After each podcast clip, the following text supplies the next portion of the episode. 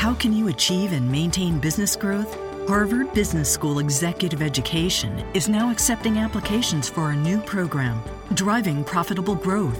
Taking place in Boston from October 25th through the 28th, this program focuses on business expansion and organizational growth strategies that can lead your company into the future. Learn more about this three day program for senior leaders by visiting hbs.me slash growth. That's hbs.me slash growth. I'm waiting for teams. I can still play. I can play. It's not even a question, man. But you know, sometimes you don't get in the game, man. What are you going to do? I'm not going to be upset. I'm going to support. So if I don't play, like this year on the Lakers, I could have averaged 15 or 20 on the Lakers if I played. Easily.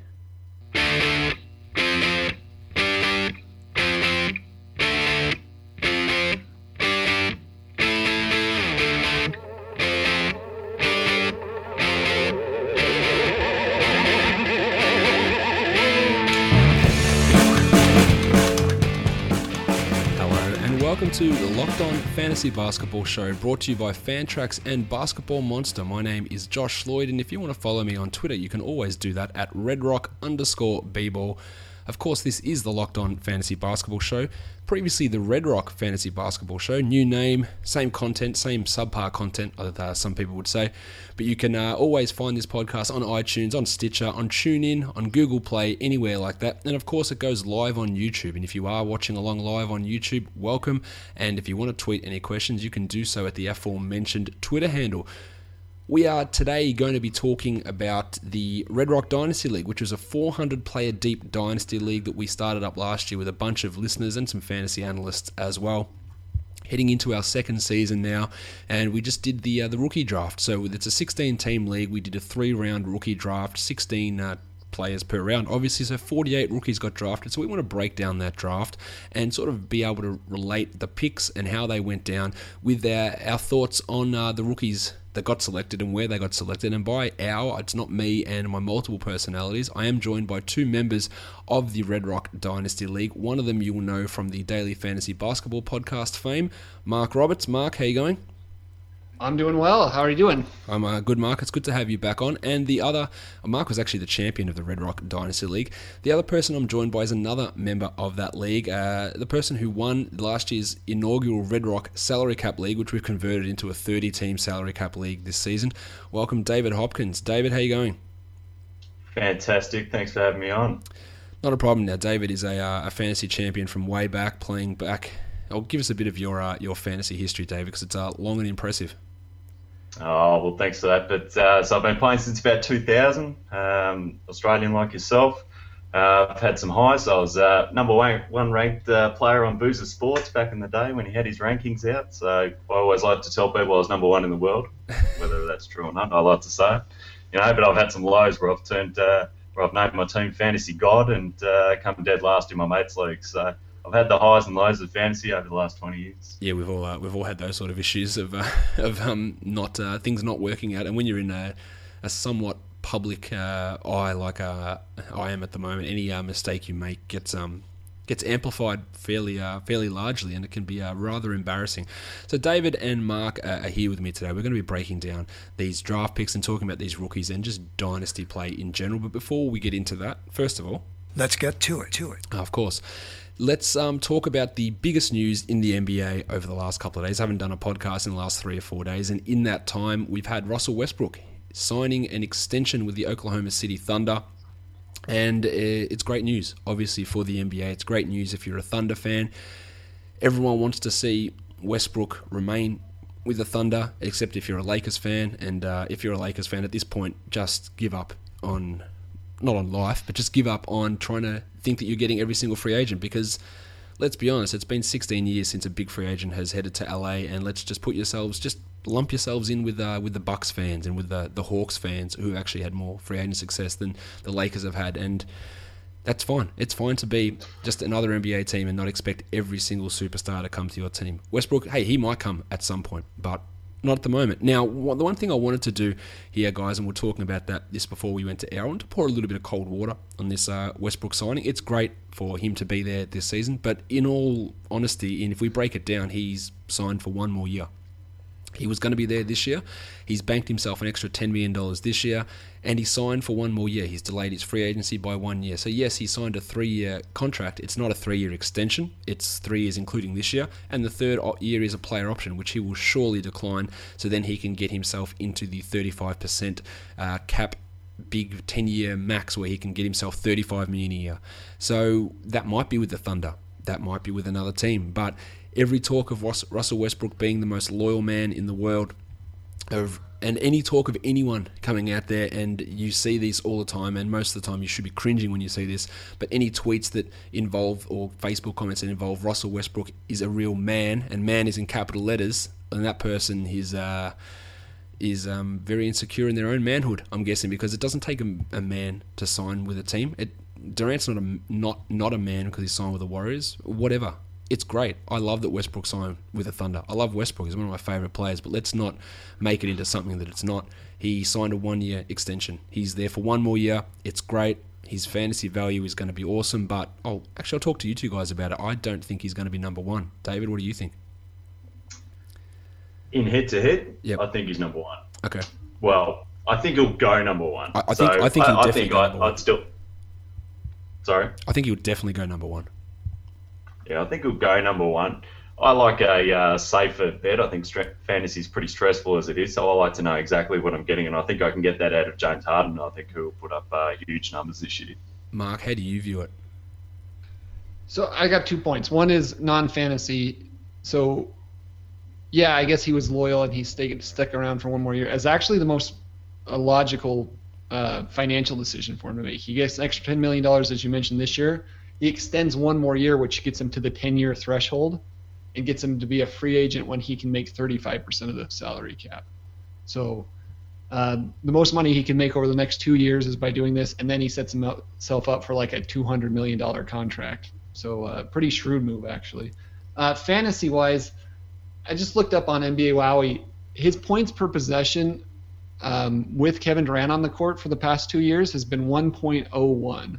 His points per possession with Kevin Durant off the court has been 1.03. So essentially the same. He scores about the same rate. Takes a few more shots with Durant off the court, but he his his field goal percentage is lower, which which sort of intuitively makes sense. He's going to put up more shots. He's going to make less of them. I'm not sure it changes his value a, a lot. The the fact that he is going to, like I said, I think you know might shift cat where which categories the value's in, but I'm not sure overall value goes up all that much. Yeah, I'm, I'm with you, Mike. He's going to go number one in, in basically every league. And if I ever get the number one pick, which I've had once in my history of playing fantasy, one number one pick ever, and that was a, a time when I picked Kevin Durant, and then a week later he broke his foot. So that was a great number one pick in that year. If I ever get number one, I will pick Harden uh, at number one. Um, and there's lots of reasons behind that, but when Durant was out with that broken foot in that second half of the 2014-15 season, everyone will point to that. Oh, you saw it. Westbrook beast mode. He went, you know, he was the man. He took over. He got nine triple doubles in a row, or whatever it was he got. That's fine. If you look at that time frame, he wasn't the number one fantasy player in that time. I think he was number four or number yeah. five. And the point I was making, Mark, before you came on, I was talking to David about it. That Thunder team was significantly worse than the current Thunder team because Durant was out, yes, but they replaced Kevin Durant with Kyle Singler. This year, they replaced Kevin Durant with Victor Oladipo. Who would you prefer from an offensive point of view? Yeah, it, exactly. It, it, Oladipo is doing a lot more than what Singler will do. So therefore, Westbrook won't have to take 50 shots a game and, and do all that. And he was doing that on that Thunder team, not because he was, you know, some alpha male who was beating his chest, going, "This is my team, I'm doing it," because he literally had to. Because the other guys around him were were were Andre Roberson, were were Kyle Singler, were Anthony Morrow, were guys who can't can't do it. Victor Oladipo can do it, not to the same degree, but he can.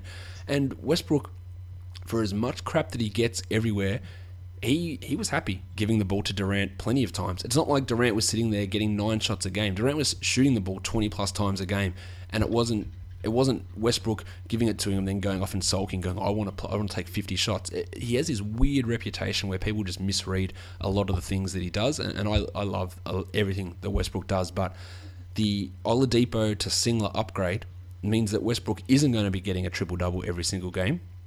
He's still going to get lots of them, but he doesn't he doesn't equate to number one to me. He's going to go number one, but to me, I'm not I'm not all that interested in uh, in him at that spot. So, Josh, so here's a question for you, Josh. Yeah. How many? So auction value. If you were in an auction, how much? How many more dollars is Westbrook worth than he? More, more dollars than last About year. the same. Um, Five? Is it zero? I, I think it's less than five. It's more than zero. It, it's maybe two or th- Yeah. two or three extra. Now, look, last year he probably went undervalued in, in auctions given how good he was because people w- were like, okay, Durant's back, he's not going to be as good, and that was that was a fallacy in itself because he was always been a top five guy with Durant anyway. So I think he probably went underpriced a bit last year, but from pure value point of view, maybe he gets an extra two or three bucks worth of value. Right.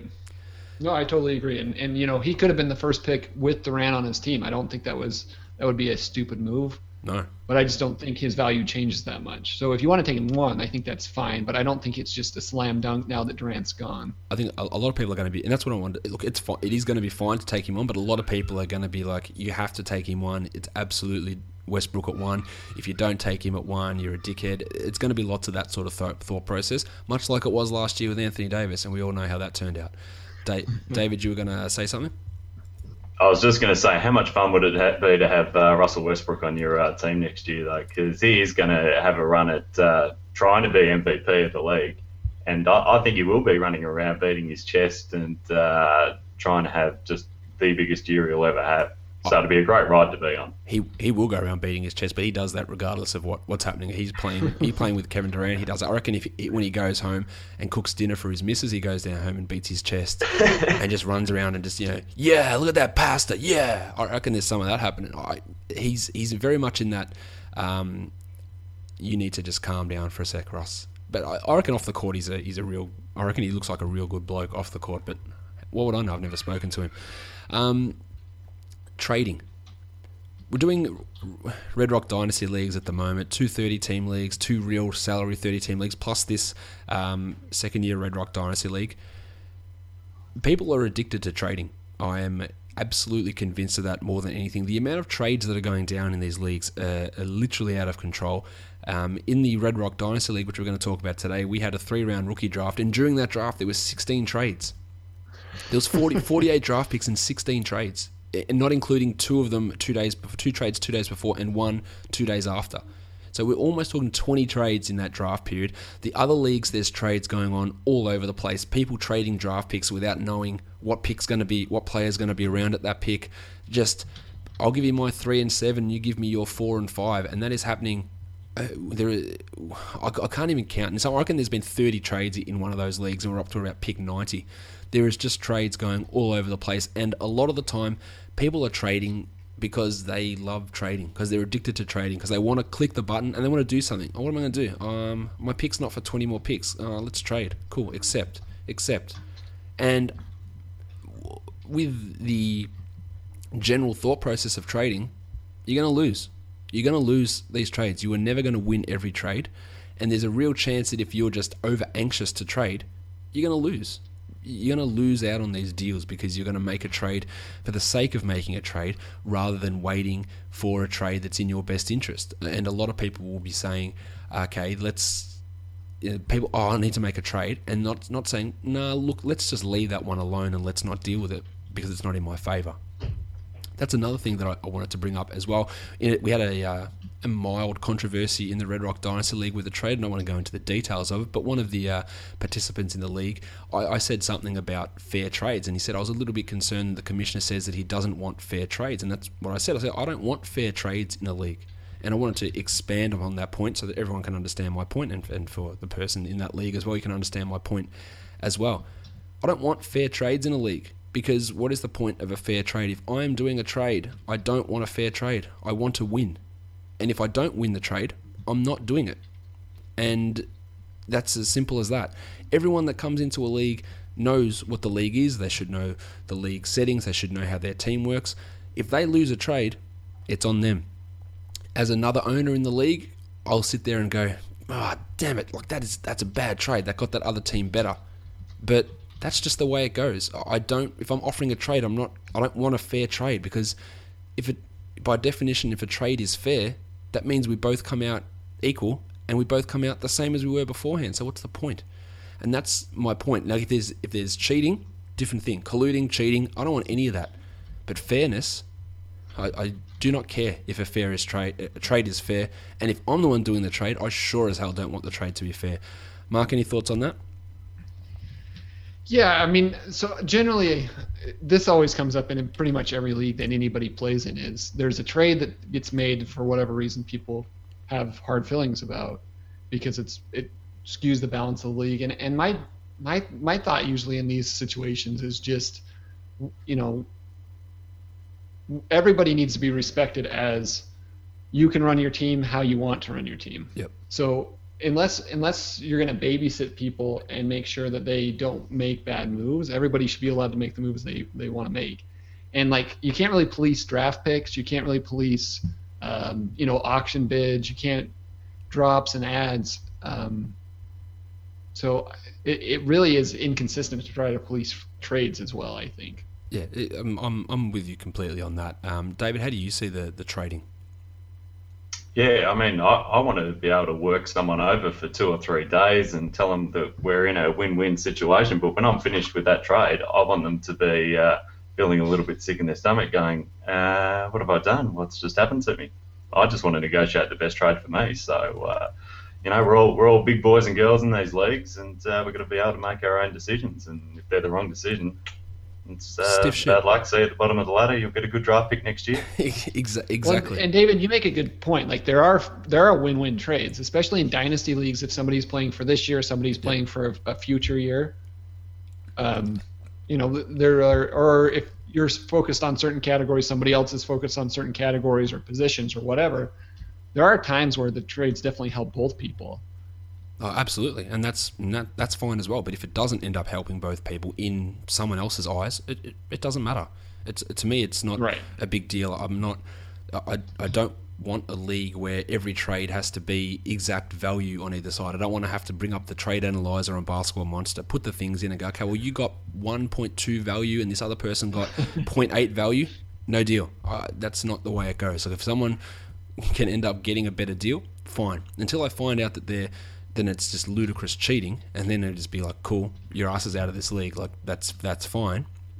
But in terms of fairness for trade, and that's look, that's part, pass, possibly why I don't get a huge amount of trades done because I'm not doing a trade just for the sake of doing it. Unless I'm winning it, unless I'm getting what I want out of it, then I'm just not doing it, and that's why I don't pull put through many trades. Now in this dynasty league draft, I think I executed two trades, which is, to me is a huge amount because I reckon I did three or four all of last season in all 12 of my leagues combined, and I did two during this draft, and and that's fine. I, I think that in, in Dynasty there's a, there's a lot more leeway in terms of who's getting the, the best value and your um, theory on, on winning or your um, criteria on what constitutes a win is generally a lot broader because you have different thought process or different valuations of players because you're not looking at what's happening this year what's happening in two years' time. You've got to take salaries and contracts and, and other players and, and all that into consideration. But I just wanted to get that thought off my chest because I tried to explain it a little bit in tweets yesterday to the league, and it didn't. Uh, I don't know if it came across well, but that's my thoughts on fair trades. I just just win your trade. That's as, as simple the, as that. The other thing that always is funny to me about trades is like we can sit here and analyze like what is fair, what's not fair, but we don't really know, right? Yeah, exactly. Like like you can make a trade that seems lopsided for you. I've done this before where I'm like, oh, that's a home run. Like I just totally fleeced the other guy, and because of injury or because of poor performance, the trade ends up being a disaster for me. Well, you can look at it in the NBA as well when uh, Boston traded Rajon Rondo for Jae Crowder. Oh, cool. Rondo. Right. Rondo clearly the better player. Nah, sorry. He, he's not. Crowder by Crowder four, was better, and they got a first round pick, yeah. and they got Brandan Wright, who they got a first round pick for. Yeah, and four or five of those guys, yeah, Crowder's four or five times better than Rondo at this point in their careers. and at that point, Jay Crowder, like, I was like Jae Crowder, he's useless. Like, what is the point? Like, he is terrible. Boston got nothing back in return here. They're going to get themselves back a, a, bottom four first round pick. There's nothing. Yeah, cool. That worked out real well for Dallas. Yeah, Rondo didn't even That's last it. the season that's a perfect example of uh, what's happening in our uh, dynasty league as well. That um, you know we've got teams that are playing like Philly and uh, Boston that are really getting up those assets, and then we've got other teams that are just holding no players at all, just waiting for each each actual player draft. and uh, just playing year by year. It's a Dallas versus a Philly sort of mindset. Exactly. Well, that uh, that takes us into this draft, David. So thank you for your professional segue there. Let's talk about the uh, the draft that went down. As I said, there's 16 teams in this league. Um, we had three rounds, so yeah, by theory, three picks for each team. The two people I'm joined by here combined for a total of two draft choices. Mark contributing zero of those. David had two picks, and I had two picks myself. So we weren't the most prolific of drafters, but I think it gives us a um, maybe a non-biased or a less biased view of some of the selections that went down. Given we weren't the ones that were making those teams, one of the teams I think had ten selections in this draft, and you know, compared to Mark's zero, that's uh, obviously a, a big discrepancy. I want to talk about the couple of trades that, that I made in this, just so people um, are aware of what happened. I came into this with pick nine in the first round, and I came into it with pick two in the third round, and I ended up trading both of those selections. The first pick that I traded, if I just need to go back down to my list, I traded pick nine, and I got back pick 14 and pick 15, so the two two of the back end picks in the first round.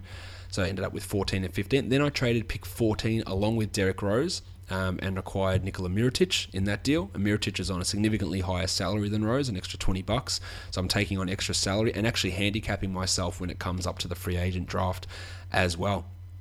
Um, so there was a risk involved in that. Actually, I made a third trade. I forgot that I made a third one as well. And then I traded my. Um, I think I traded it to you, David. Is that correct?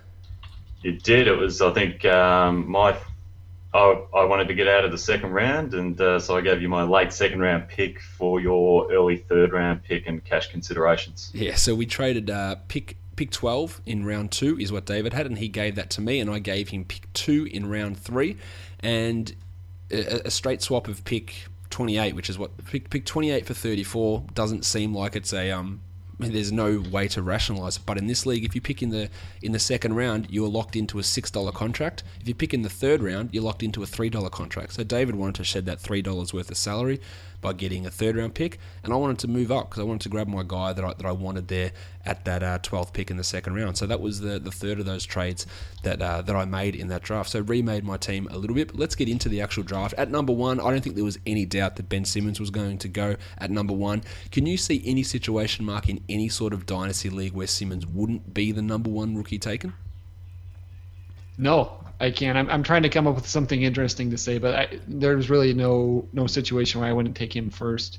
Well, I'll, I'll, put this to you then, David. We we talked about this before we uh, went on went on air, so you're prepared for the question. Out of all the rookies on opening night, how many start for their NBA teams?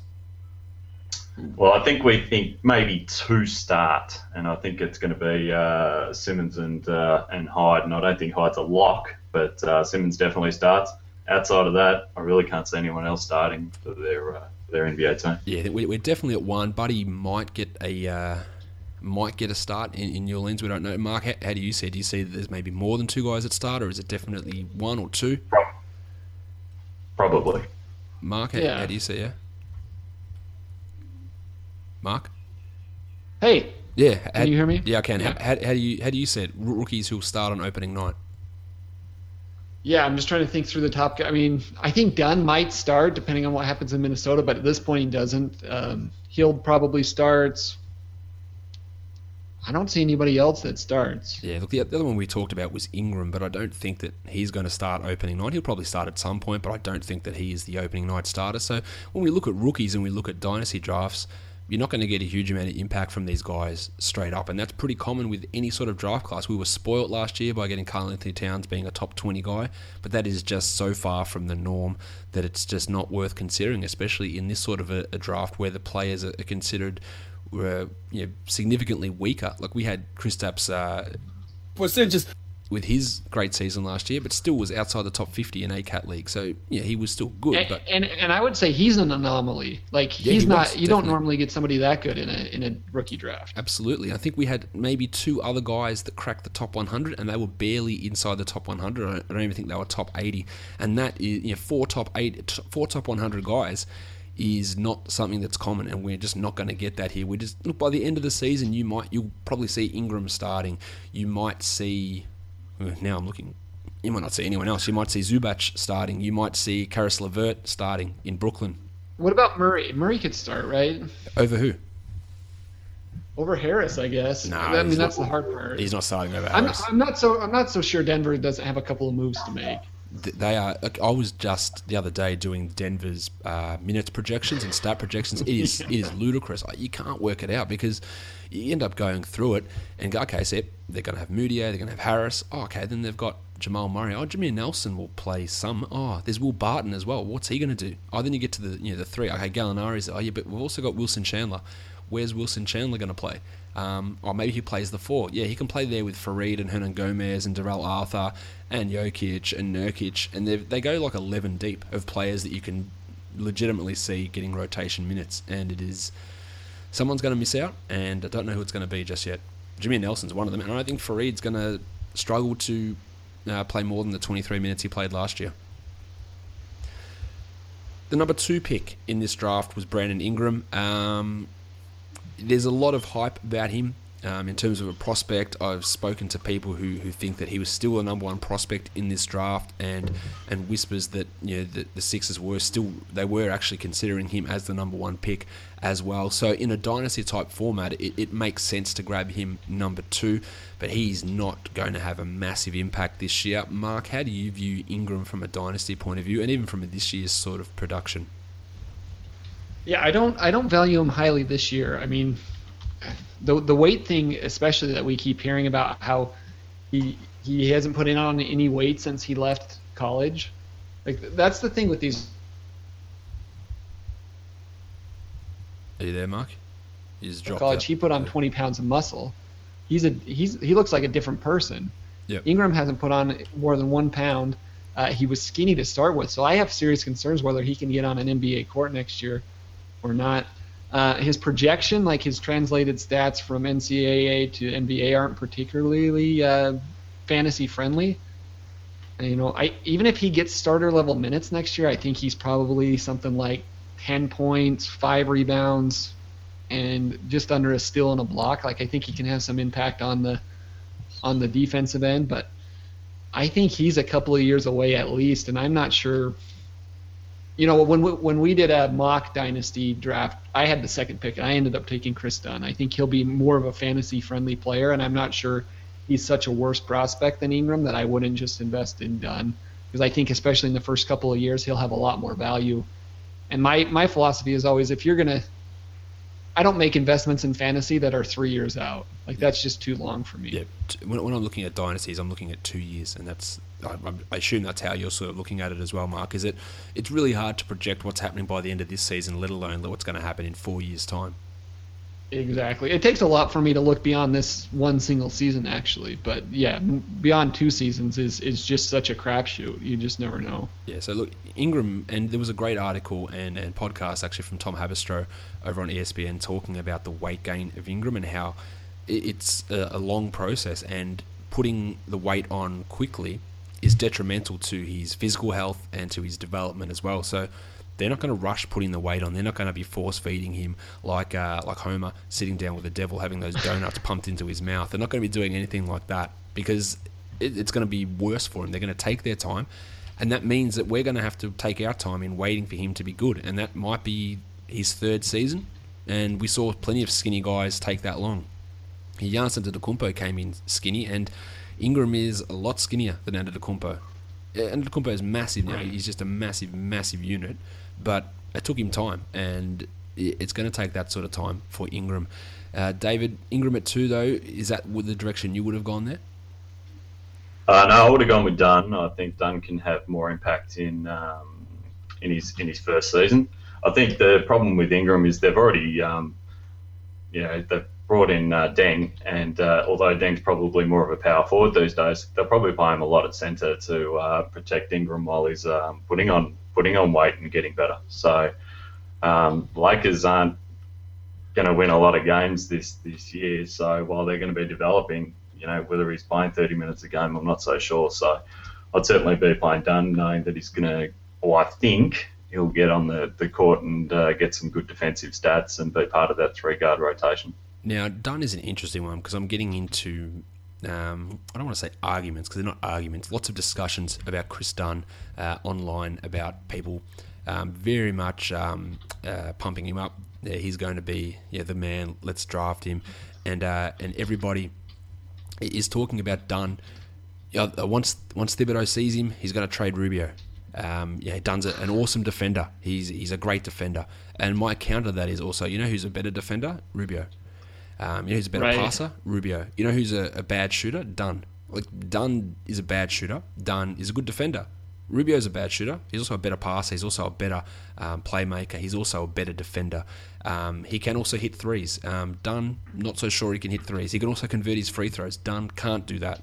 Um, and you know who's also the worst coach in terms of playing rookies? Minnesota's coach, Uh, Tom Thibodeau. Just he just won't play them, and he, he, just won't. And Dunn is a guy that I've got a marginal concern with because I always have concerns of guys that turn in big seasons when they're three years older than the players they're playing against, like Buddy Hield.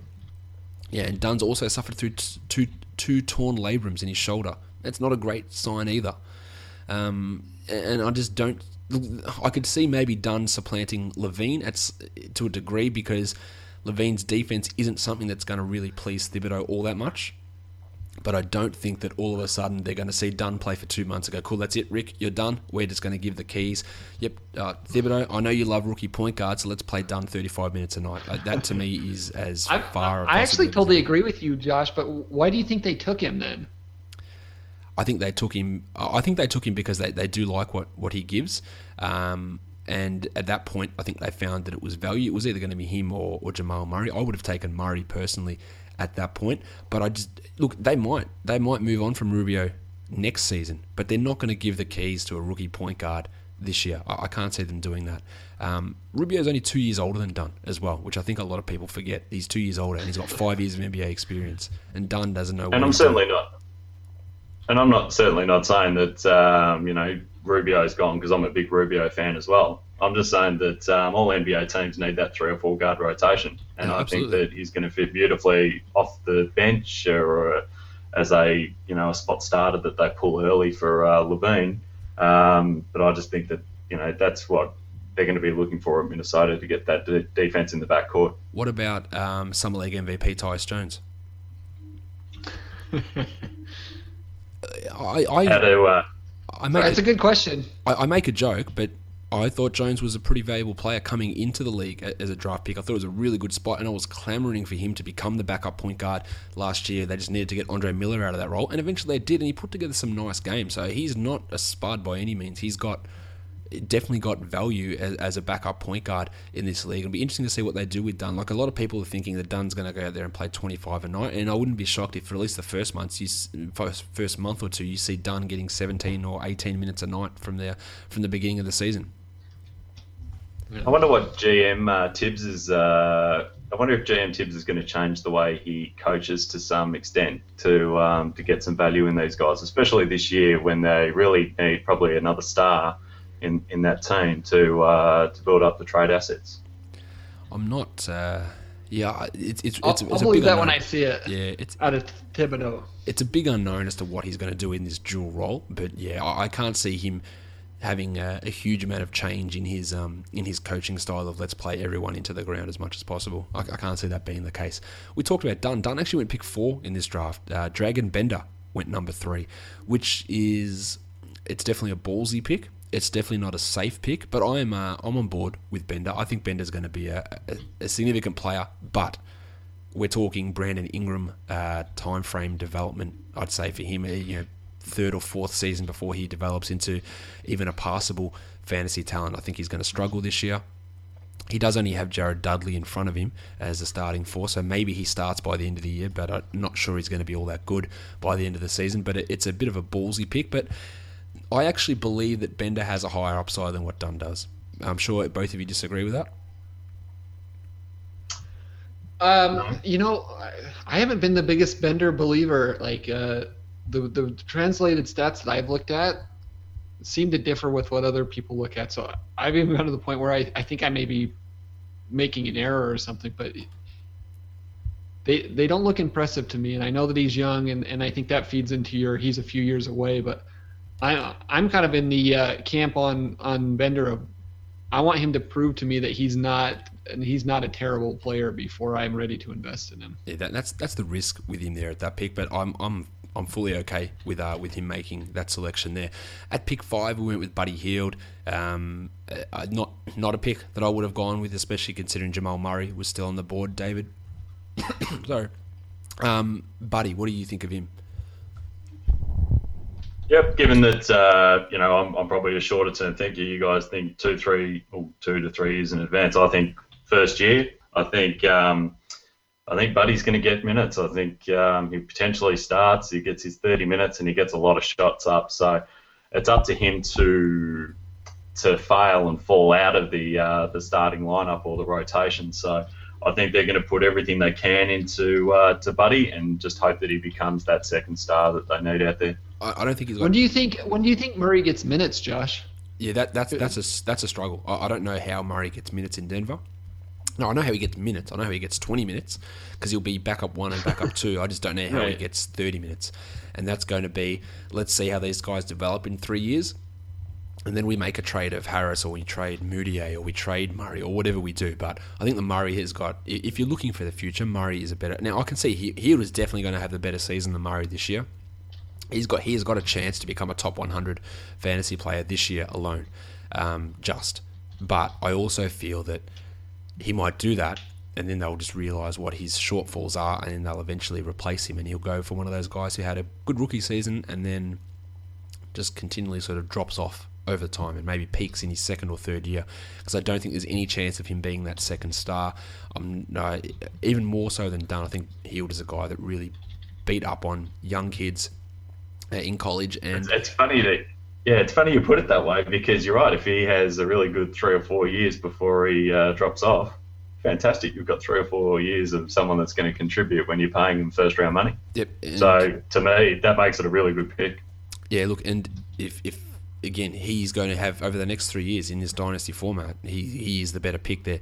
But if you and it depends again, and this is why, um, know, a lot of people are asking me do some dynasty rankings. Cool, but how? It, it, it's really, really impossible to do. I'm sorry. this voice is really struggling. it's really hard to do dynasty rankings because how do you know how each team is uh, is planning or building for the future? I'll, ju- I'll jump in for you, Josh. So Thanks, you're right because you can't do a, a dynasty rank because if uh, the team's looking for you know ten years ahead, well, I want ten years of Bender, I think, but um, you know, dynasty leagues don't always last uh, ten years, so I want to uh, be winning in the next few years. So that's why you want to go uh, a buddy. So how do you rank that if you're putting a list together? Yeah, it's, impossible. Ranking rankings themselves are a bit overrated, um, and I've talked about that plenty of times. And I am, I promise, I am going to expand on that thought at some point. But dynasty rankings are almost literally impossible to put together because there is just a million ways of, of approaching it. There are a million formats of dynasty leagues as well, and it's never one size fits all. I think the biggest surprise, or the first surprise in this draft, was pick seven. Mark or Wade Baldwin when it pick seven, and I really like what Baldwin can do. I love his athleticism, I love his defensive length. But at pick seven, um, how did you view that? He went ahead of other lottery talents who were picked in the real draft ahead of him. How did you view Baldwin there? I mean, I, I, guess if you're trying to make a case for it, like Wade Baldwin, his, his, stats project pretty well, and and the truth is, the reason I was in favor of Dunn is the same reason I like Baldwin, which is uh, rookies have as e- when the rookie point guards have as easy of time of, of gaining fantasy value as anyone because assists. Once you get into like the four or five assist range, it's really easy to to jump into the top yep. 100. Uh, you know, comparatively to like how many rebounds you have to get before you it pulls you into the top 100 you're probably looking at like 10 or 11 rebounds but uh, so so from that standpoint the, the positioning is right like um, and, and, the player projects pretty well but the the the thing that I have a problem with Baldwin is the uh, situation he's in. Now like, you know Memphis, in Memphis where they just signed Conley to that you know, like isn't Conley the highest paid player in the league right now? Correct. I know I know the salary cap is changing and all that that stuff but he has the biggest contract in the league right now, and and Baldwin is firmly behind him. So I don't know where the opportunity comes for Baldwin unless there is a trade. The opportunity, I guess, comes from the fact that you might be concerned about Conley's Achilles. You might be concerned about the fact that Conley's had a few injuries over the last couple of years. Now, Conley, I reckon, in three years' time, probably won't be a starter caliber point guard, and that would allow Baldwin to Ooh. slip into there. But that's still three years, three years away. And somebody in somebody in Memphis just got sick. If they were listening to you, Josh. If they aren't, uh, if they aren't aware of that, then I, I apologise. But yeah, Conley in three, the fifth year of that deal is going to be an absolute nightmare for, for Memphis. It is going to be dreadful at thirty five million dollars paying Conley at age thirty five or thirty four. It's not going to look pretty, and Baldwin should be the starter by then. Um, but the only good thing I say is they don't have any other point guard. Like Andrew Harrison's the other guy, so Baldwin is going to be able to absorb at least twenty minutes or eighteen minutes from the get go. I'd say. Yeah, I think um, Memphis had one of the most interesting off seasons. I mean, they had no choice but to re-sign everyone because they've got no draft picks in the near future. So they only have to be good for the next three years before they could actually rebuild. Yep. So um, you know, getting some uh, younger guys and getting Baldwin who can probably play alongside Mike Conley as well. He's got some size about him. That's it. But uh, and backing up Conley, uh, I, I, think there's a really good path to minutes. So it might be a bit of a roller coaster of minutes. So some some months he might play 30 minutes, others he might be back to 18 as just a pure backup. But uh, I actually really like that pick for uh, the fact that he's going to contribute this year. That's a great point, David. Is that I think that Baldwin can play the two, and at the two, there's Tony Allen, and that is not a massive roadblock. It's not a contractual roadblock. It's not a playing ability roadblock. And if Baldwin shows that he can play yeah, off the ball some, then there's a real chance that he can take a, a starting two guard job uh, away from um, Allen in the near future. And it's not Baldwin will be a, a decline on Allen in defense, but if we look at it objectively, Tony Allen's defense last year wasn't the same Tony Allen defense, and Baldwin has got the potential to be an adequate defender as a rookie. And if you get a rookie guard who is an adequate defender, I you can't really ask for anything more than that. And that might mean that that pathway to minutes means that there's a chance by his second season he's a starting two, and he's got the length, he's got the size. And uh, David, it's a great point you bring up, and uh, in the end, it's a it's a pretty decent pick. Let's run through some of these next guys. Denzel Valentine went at 8. Jaylen Brown went at 9. Thon Maker went at 10. Ivica Zubac went at 11. And Marquese Chriss went at 12. The two interesting things there for me is the fact that Zubac, a second round draft choice, went at pick 11. Now, Mark, I know that you are uh, you are probably the vice president of the Ivica Zubac fan club. You would have uh, enjoyed that pick there. Absolutely. Um, right now on, on our website, there's I have some rookie rankings that, that show how everybody would rank if they all played the exact same number of minutes. Zubac was my number one rookie as a, as a prospect, and I loved him. And I can't remember did this draft start before the free NBA free agency period or after? No, we started the first of August. I liked him a little bit more before they went out and signed Mozgov. Not that that Mozgov is is a, a, beacon of health or somebody who's going to take a ton of minutes. So I think that there's still plenty of opportunity for Zubac.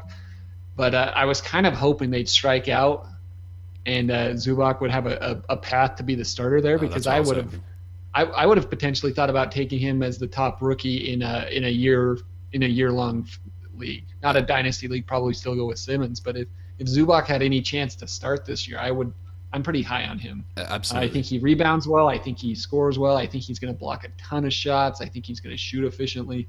I'm I'm really excited about him.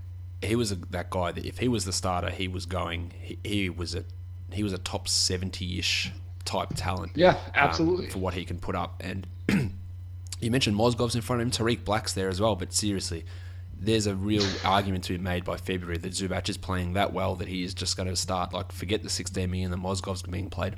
Zubac is just better.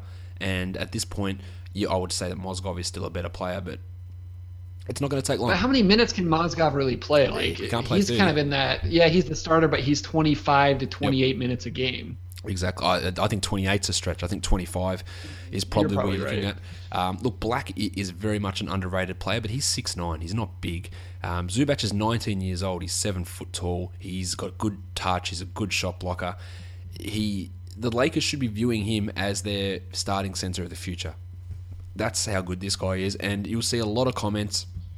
Now, I heavily, um, as many of the people in this league will know, I heavily invest myself in, in looking at the international prospects because that's where a real market inefficiency is. Because you'll see that when Zubac played that first summer league game, Twitter was just, "Who's this guy? I didn't know this guy was good. I didn't understand what. I've been telling you this guy is good for weeks. This is where the market inefficiency lies. In my other 30 team dynasty league, we did the draft before summer league. I grabbed Zubac at pick 19, I think it was. Or no, pick 23, I think it was. Like really late because like, this guy is that good. He is going to get and there's no I would have front of him. probably taken him top five at that point. I, I, if I had had a pick at that point, I would have. But I, Yeah. he slid because people don't view these guys like this draft. For as weak as it is, it is stacked with international guys who are going to be really good, and we're going to talk about a couple of them soon. But Zubac is going to be really, really good, and he, the players in front of him are of no concern to me. He will. He has a real chance to be a starter and playing 28 minutes by the time that March and April hits this season. So I love the pick. Just out of curiosity, Mark, who was the second guy on your dynasty on your rookie rankings for this season? Uh, one guy that's not coming over is Zizic. Yep. He was right up there, and, and Denzel Valentine. Yep, exactly. I had I had Valentine and Zubac as my top two guys as well, and Valentine went here at pick eight. Now he's in a similar situation with Rondo and Wade and Butler in front of him, and really would have loved it before the Rondo and Wade signings because Valentine would have gotten 25 minutes and would have been an awesome fantasy prospect. But that, that is a great pick. There was a sliver of time where I thought like things were really working out for Valentine, where it looked like Butler, like on draft night, Butler might be on the way out the Oh, door, yeah. and like Dunn is coming in, and you didn't know that Wade was coming, you didn't know Rondo was coming, and anyway, I, but then yeah, that door is totally closed now. I think with Wade and It is. Butler and Rondo all there. but I think Valentine. How exciting were the Bulls going to be with uh, you know running Butler with the, the ball in his hand and having uh, Valentine and uh, Mirotic? They were actually going to be able to run Hoiberg's offense, and Oh, uh, absolutely. they would have been a fantastic uh, team to be watching this year. Now it's just a dumpster fire, and we're two years off watching a, a decent Chicago Bulls team again. Yeah, don't don't get me started, David. Seriously, it's yeah, it's not. Marquis, Marquis Chriss went at pick 12. I think he's got massive bust potential. I'm a little bit worried. He's extraordinarily young. He looks like he's 14 years old, so there's a chance he can develop. The uh, last four picks of the first round: Juan Hernan Gomez, Domantas Sabonis, Caris LeVert, which is who I picked, and Ante Zizic. So you'll see a lot of international guys there. Hernangomez is the real interesting pick there to me. Oh, he's got a chance to be a top six talent out of this draft, I reckon. He, he's that good. Um, but as we talked about with Denver before, David, how can he possibly get the minutes? Absolutely no idea. Um, they're going to run with some Jokic, Nurkic. They've got to keep running for it. They've got to keep some value up because they do need to make that big trade. You've got uh, Gallinari coming back contract year.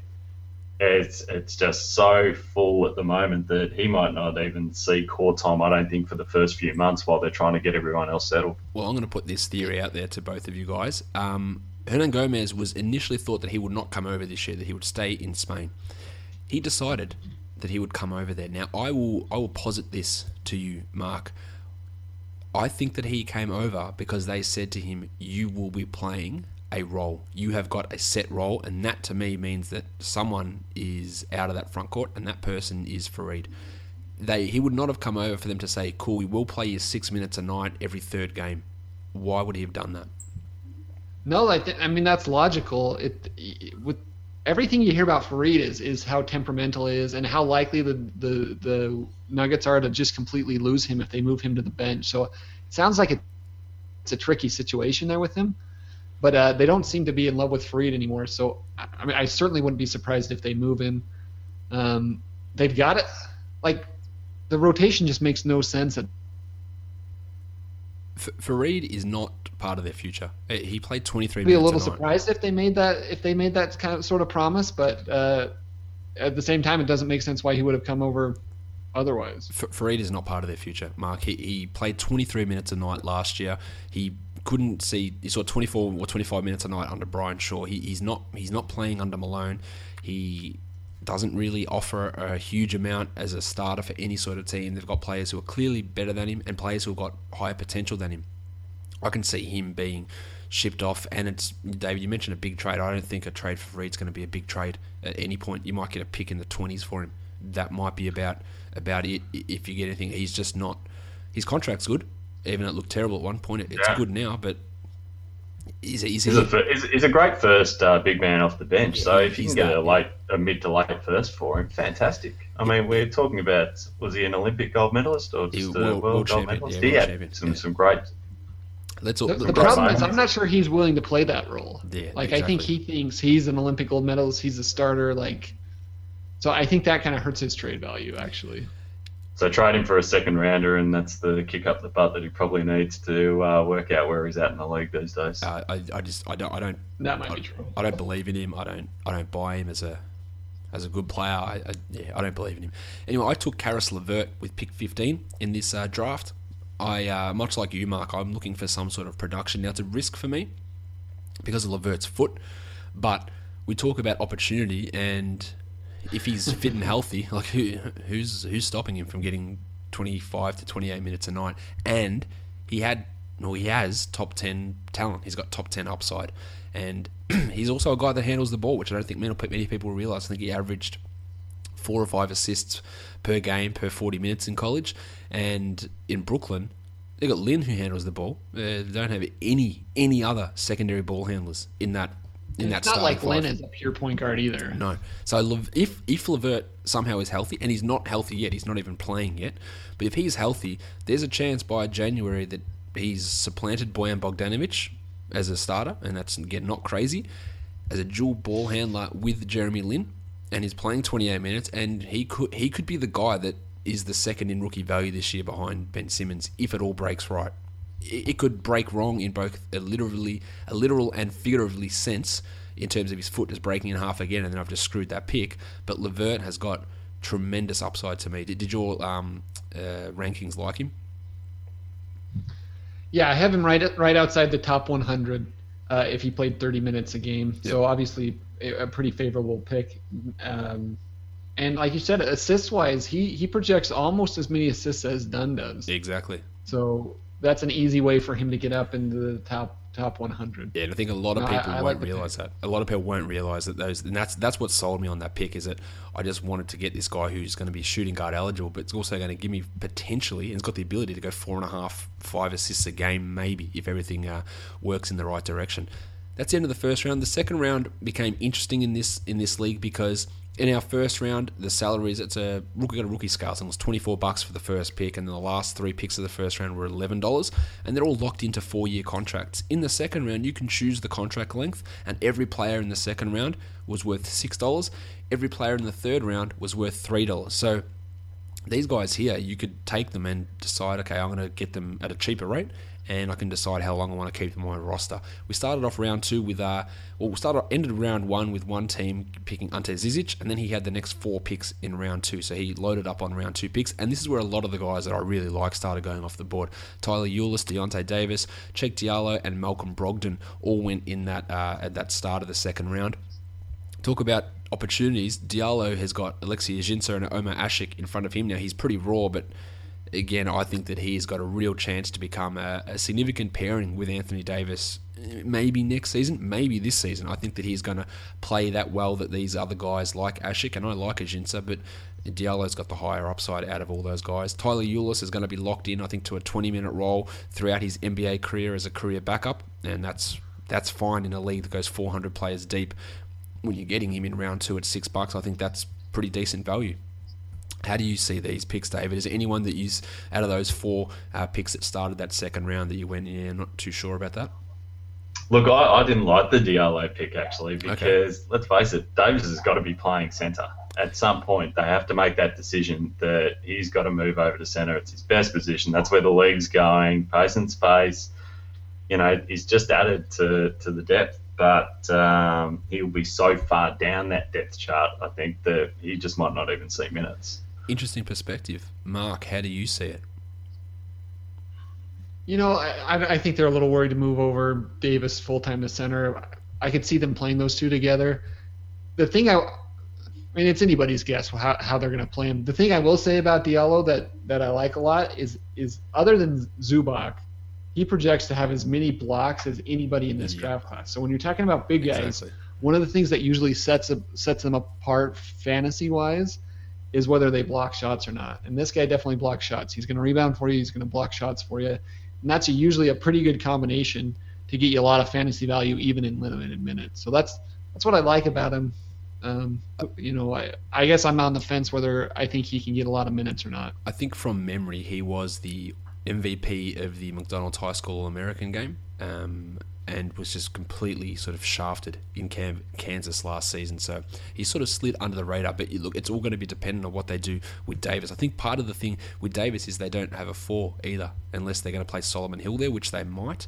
But they don't really have a four that can just slide in and go, we're going to play the four so Davis can play the five. They don't have a great four either. So if Diallo shows that he's good enough, then maybe maybe Diallo can play some four. I'm, I'm not really sure at this point. Mm, yeah, probably not. But I like the other picks. Davis is in a good spot as a second rounder in Memphis with an aging front court. Um, and Malcolm Brogdon is again these are all players that they draft in these first four picks that are going to be guys that you feel like especially Ulis and Brogdon are just going to you know, be solid rotation guys for a really long time. Well, Brogdon made the um, USA select team, didn't he? He's really good. He's he's he's really good. He's a great defender already. And again, I talked about rookie guards. If you can be an average guard, rookie to guard as a defender, you're going to get playing time. And, and Brogdon has a chance to be a slight plus on that end as well. And you might see it similar to a Dante Exum situation where he was a, just terrible offensively, but they just kept playing him because he was so good defensively. And Brogdon is going to be that guy. And again, the guy that's in front of him, really, it's Michael Carter Williams and Matthew Dellavedova. And they're not fantastic players. And there's a chance if Brogdon really shows up and he's with uh, Jason Kidd, who doesn't mind uh, turning over a rotation, so he's uh, probably in line for a few weeks here and there anyway. Yeah, he's, he's gonna he's gonna get some opportunities. So I think it's a solid pick there. The rest, the next few picks, and this is the interesting thing about this dynasty draft is the next four picks. We had Brice Johnson, then we had Skal Labissiere, which I think is a brilliant pick at that spot because there's no chance that Boogie Cousins is remaining in Sacramento in the next two years, and Skal I think is a real chance to become the starting center there in two years' time. It's a little bit of future investment, but I think Skal has been uh, overlooked a lot. The next two picks, Jakob Poeltl and Taurean Prince. So we had Jakob Poeltl go up pick 23. He went at pick 9 in the NBA draft. And Taurean Prince went at pick 24 here. And he went at pick 12 in the NBA draft. So we're seeing a, a discrepancy between NBA draft ranks and uh, Dynasty Fantasy ranks. Do you think that, um, Mark, either of those guys went too low? No, I, I especially the, well, let me talk about the Poeltl one first. I think that makes sense. I think Poeltl You there, Mark? Team who has a, a solid front court rotation. I don't think they're going to have a long leash for a, a, rookie, and so I think he's slotted in until a roster change. He's slotted in for a maximum of 15 to 18 minutes a game. Um, you know, he can do a lot in those 15 to 18 minutes, but there's such a such a low ceiling on that on that player right now. I don't know that I would have been really excited to pick him in the top 10 in a, in a dynasty format even i'll say this about Poeltl um, is that i think that yeah um, go ahead uh, well not, i think that uh, he is currently the third center on that depth, depth chart Bebe Nogueira is the backup center at this point and and Jared Sullinger will be getting backup center minutes as well so Poeltl is way down the list mm. Poeltl could not play really at all this year. Yeah, he might just play for Raptors 905, and that's what that's what they do with a lot of their rookies. And I'm not sure that he's really going to be able to push into rotational minutes. Totally agree. Um, Prince, another guy, looks just adding to that Atlanta wing situation, doesn't really have a set role at this point. He's not going to do a huge amount. I'm not in love with that. The next few picks Timothé Luwawu-Cabarrot, uh, Dejounte Murray, Henry Ellenson, and then I picked Pat McCaw at pick 28. That was the pick that I traded. I traded with you, David, to get up into that second round, and you could take my third round pick. So I took Patrick McCaw, and McCaw's pathway to minutes is pretty limited playing on the Warriors because we know who they've got there. But if Andre Iguodala gets hurt again, or if he slides somewhat, then McCaw, you know, I think that was, his defense again will be good enough to be entrusted to play some minutes. Yeah, they lost Brandon Rush, they lost um, another guy who's completely slipped my mind, Leandro Barbosa, out of that wing rotation, and someone's going to have to absorb some of those. Now, is it going to be Ian Clark or is Pat McCaw going to get some of that? I think McCaw is going to get some of that. And picking at pick 28 in a rookie draft, I think that he's a, a pretty nice value pick. I also like the DeJounte, DeJounte, Deontay, I don't know, Dejounte Murray pick. Um, Tony Parker, not great at the moment. Patty Mills, not going to be a starter. Murray could be the starting point guard for this team in, in, two seasons' time. He's got a lot of upside. He also could be terrible. David, how do you see the, uh, Murray there? Yeah, it looked really like Murray for exactly the, the reasons you said. Although Patty Mills was looking awesome uh, this morning as he the was. Boomers took out uh, France, uh, it was uh, good to see a, return of form. Um, but definitely there is a, a, road to minutes. So whether that's in the first year, probably not. But uh, by, by the second year, he could be doing backup minutes and um, by the third he could be a starter. So you always got to be careful of those um, San Antonio uh, late picks. They always tend to be pretty good. But I guess the, the, the one that I wanted to make a comment on was uh, Henry Ellenson. Yep. I could see him not being in the league in four years. He's not over athletic. He's got an okay shot, but he is so deep on that depth chart. You know, you've got Harris, Leuer in front of him already. Marcus Morris plays some uh, power forward. Um, yeah, I don't like you know, it. and, and they're, they're pretty deep at centre as well. Like, I, I just can't see where he's going to get minutes. This could be one of those ones where he doesn't even uh, get his, you know, rookie options. Mark, how do you see Ellenson? I'm, I'm with you, David. How do you see it? Well, it's not like Stan Van Gundy is exactly like known for. It, it, it definitely could go poorly there. Like uh, Ellenson could totally fall out of favor and out of the rotation. I'm not sure how he gets minutes. Um, not like the pieces above him are, are franchise cornerstones either. So uh, it'll be up to him. I, I don't I don't know that I would want to take him anywhere higher than the third round of a, of a dynasty league though. Yeah, that's yeah, yeah. I'm not look. I, I would have preferred a few of those other guys after him. Uh, Georges Papagiannis went next. Uh, DeAndre Bembry, and the last two picks of the second round, Furkan Korkmaz and Zhou Qi, two guys who aren't coming over this year, and they can be stashed because we have a minor league in this league where you can put guys in that minor league until they play an NBA game.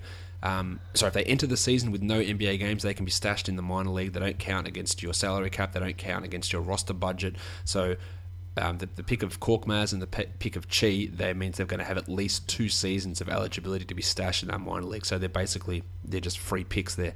We head into the third round, David, and you are uh, entering the fray here with making a pick. Kay Felder went at pick one, but you picked Paul Zipser with the pick that used to be my pick. Um, talk us through what made you go with Zipser at that point.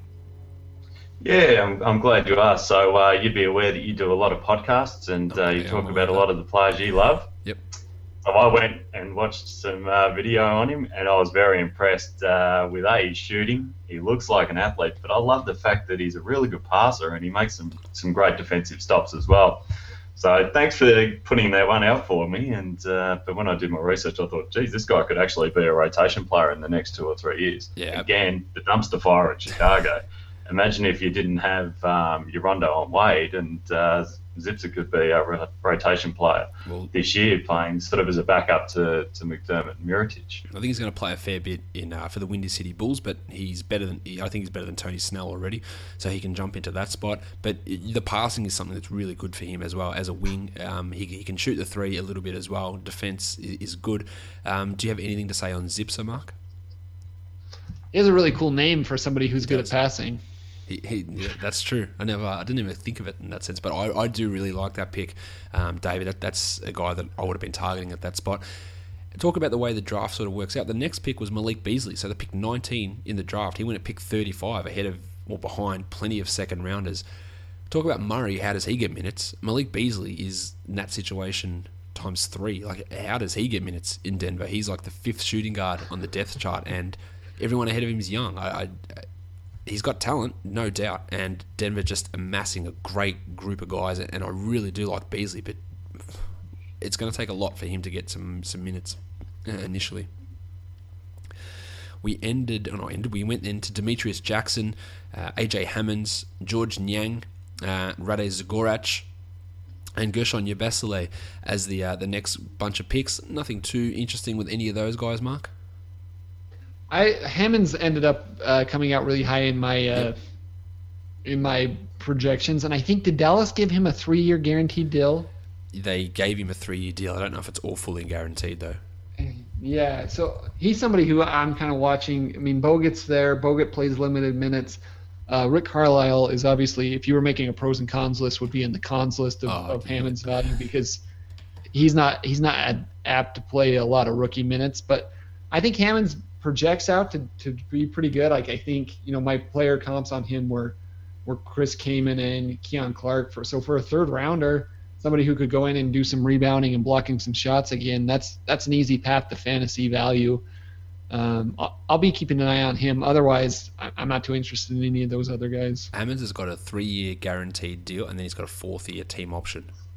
So yeah, he's got Yeah, I, I kind of think Dallas thinks they have something with Hammons, and it, I'm just it'll be interesting to see if Carlisle agrees or not, and, and how soon he's willing to play him. because I think he'll be productive when he gets on the court. It's just just a question of when, if and when that ever ever really happens. Speaking of uh, Dallas centers, I think Bogut's going to have a really um, a really good season this year. He's going to be forced to take more shots and be more involved, and maybe that means he plays less games, and yeah, that all that stuff might happen. But I think he's in a really nice spot.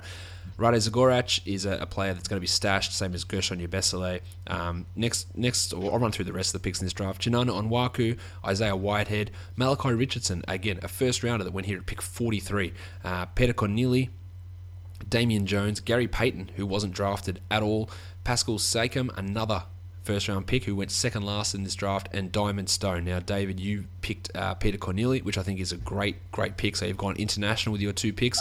Cornelie looks like he's a fair distance away, and he just fits into how the hell does he play behind Jokic and Nurkic? But he looks like he can be an impactful shot blocker as well. He's just going to be, yeah, two years away from coming over, I'd say, which gives you a bit of flexibility to stash him as well. Exactly. So I'll stash him for three years. Um, you know, I was uh, very much uh, doing everything on the fly by this point and uh, working out who, who, I was going to pick. Um, the reason I went with him in the end is, geez, Denver's been great at um, picking, uh, you know, Europeans at lately, and I thought, well, he seems seems to check out as a good three point shooter. Denver want him. We'll see see you in two to three years, mate. It's going to be good times. Yeah, I I, um, I think the same thing with him. Can we go back to uh? Yep. How do how do um, guys that go over to China for a year? Is that great for development? Um, pretty funny league the way they play. I mean, two, two, two imports on the, the court at any one time. Uh, they're playing against guys that are half their size. It's it's not great. It, uh, yeah, look, he'll put up some just stupid numbers. I'm not sure yeah. how good it is for their development though. But we haven't seen many guys get, get drafted and then go over there. Um, I can't think of anyone who's really. I'm sure there is. Yeah, that's what's kind of interesting about this situation is because the Celtics presumably, I would think, are supportive of the yeah, idea yeah. of him going to that league, and I think you're right, David. Like that's not that's not the league that you would probably think of sending somebody to if you wanted them to develop. So, I I, I would be curious to hear what Danny Ainge is thinking with that, or or or what the situation really is there because I agree. I, am curious whether he's going to be able to develop there or not. He's going. Yeah, I had a lot of respect numbers. for Mudiay going uh, over there um, as a, as a young bloke because from a cultural experience, there is no different than uh, than than heading over to China. So from a growth perspective, fantastic. But from an actual basketball and learning the right way to play, conditioning. I'm not sure are they taking their own guys over to uh, to help them out because the Chinese actually train in a different manner as well. So I don't know. It, uh, it just seemed a little strange to me. I, I, think you'd almost have been better off coming over to uh, to play in Australia for you know 150 grand and uh, and just playing, I guess, in a proper way against some bigger guys.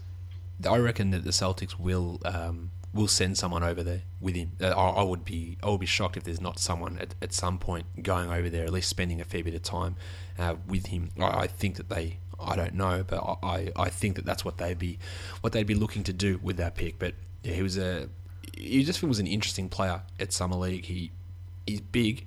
Um, he shows flashes. He also shows flashes of nothingness. So we'll see how it works out. But when you're picking at these late points in the in the draft, you know, and with the ability to stash a guy. You know, we saw a number of these guys getting picked in this in this round. Zagorac, Yabusele, um, Cornelie, um, all these guys being able to be stashed. It's uh, it works out well in, in, that sense. That's it. That's the end of our uh, discussion on our dynasty draft. There's some interesting things, and I think you see the way that these first round players slip, and a lot of second rounders go ahead of them. Yeah, like the we saw if it's a Zubac, a second round pick, I'll pick eleven. Um, really high. Tyler Ulis at 17, Deyonta Davis at 18, Cheick Diallo at 19, Brogdon at 20. They're all second round draft choices in the NBA, but going in the top 20 of this Dynasty League for fantasy value. And a lot of you will listen to this and think, oh, that might not apply to my Dynasty League. And that's just sort of backing up my takes on Dynasty rankings, that it all changes. But you got to always, that's the number one thing with any fantasy league. Work out your league, work out the intricacies of it, work out the not necessarily loopholes, but work out where the inefficiency lies, what you can do to take advantage of certain things. And that might make a trade look dumb on the surface to others, but make sense to you in terms of what you're doing in your league. David, um, it was great to have you on the podcast finally. Um, best of luck for all of your leagues that I'm not playing against you in this season. Thank you. And to you. Mark, good to have you back on the show. It's been a while. Um, what have you got? Uh, what, anything you got interesting coming up? No, not not not really. Working on some projections though. Hopefully to have them out sooner rather than later good luck. I, I too am working on uh, on projections at the moment, and yeah, and I've said this before as well, Mark. I'm not sure if you're finding it, but I reckon that this season, more than any season, we're just going to see a lot of um, timeshare sort of situations with jobs of guys playing.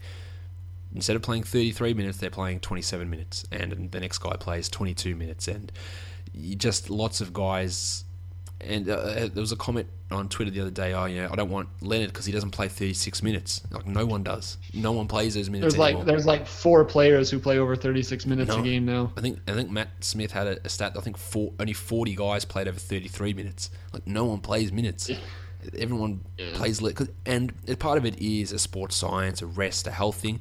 Part of it is there's just also a lot of talent in the league, and you just want to get these other guys onto the court as well.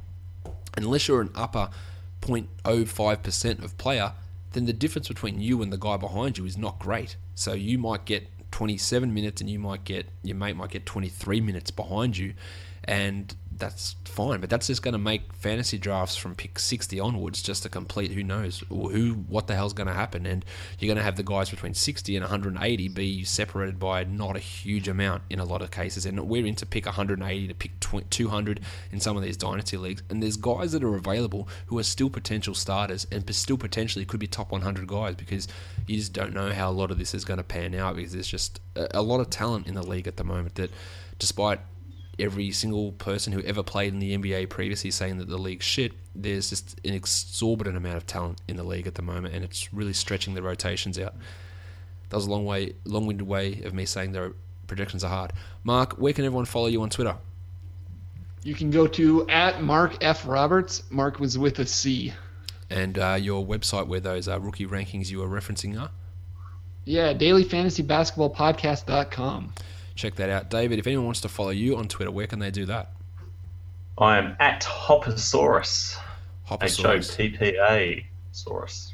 Saurus. So you can go and follow David there. You can follow Mark, obviously, at Mark F. Roberts. You can follow me at redrock underscore Beeble. Leave a review for this podcast and a ranking if you are so inclined. Also, the uh, Locked On Network is partnering with FanRag Sports. You might have seen FanRag Sports, which is uh, the guys that produce today's Fast Break. So go and check out the guys at today's Fast Break. Lots of good content over there, and you'll see all of the Locked On podcasts being posted over on that side as well. Subscribe to all the Locked On podcasts. There's lots of great stuff for the specific teams. You'll find some great knowledgeable hosts and a lot of great information coming through those shows.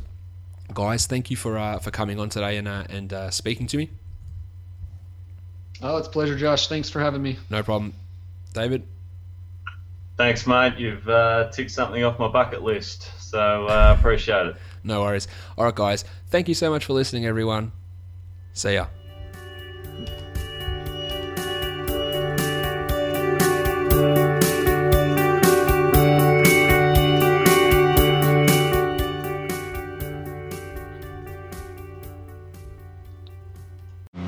The new iPhone? Yeah, got it on T Mobile. Fastest iPhone deserves America's fastest LTE network. Introducing the amazing iPhone 8. It's the best iPhone yet, now on America's best unlimited network. For a limited time, save up to $300 on the amazing iPhone 8 after 24 monthly bill credits. And now join T Mobile's iPhone upgrade program for free. Eligible trade-in and finance agreement required. If you cancel service, you may lose promo credits. Contact us for details. Video at 480p. Small fraction of users over 50 gigs per month may have reduced speed. See store for details.